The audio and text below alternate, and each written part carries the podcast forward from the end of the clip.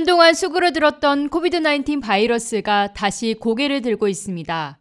최근 뉴욕시 데이터에 따르면 COVID-19 바이러스가 겨울철을 앞두고 다시 확산하고 있는 것으로 나타났습니다. 특히 맨해튼 일부 지역의 COVID-19 양성률이 다시 20%를 넘어서며 급속도로 증가하는 모습입니다.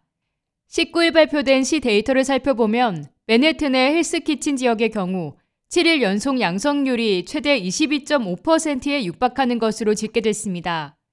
이는 뉴욕시에서 가장 높은 양성률로 전날까지만 해도 20%가 넘는 지역은 없었던 것을 고려할 때 바이러스가 빠른 속도로 퍼지고 있는 것으로 분석됩니다. 더불어 맨해튼에서 지난 7일간 인구 10만 명당 코비드-19 신규 확진자가 172.7명 발생해 최근 2주 사이 7% 증가한 것으로 조사됐습니다.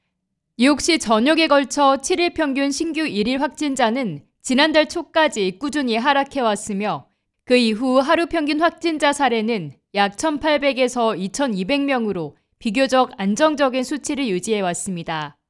앤서니 파우치 국립알레르기 전염병 연구소 소장은 지난 몇 주 사이 새로운 오미크론 하위 변이에 속하는 BQ1과 BQ1.1이 조용한 확산을 시작하고 있다고 말했습니다.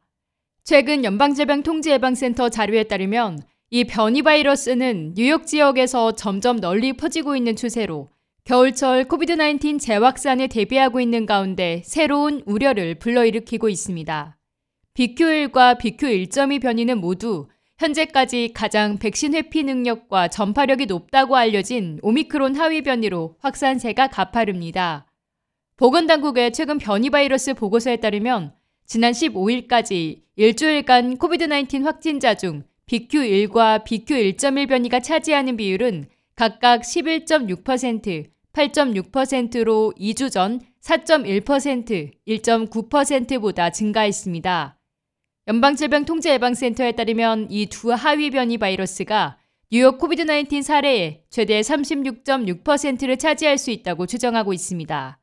이는 전국 수준에서 가장 높은 수준의 추정치 2배에 달하는 수준입니다. K-Radio 김유리입니다.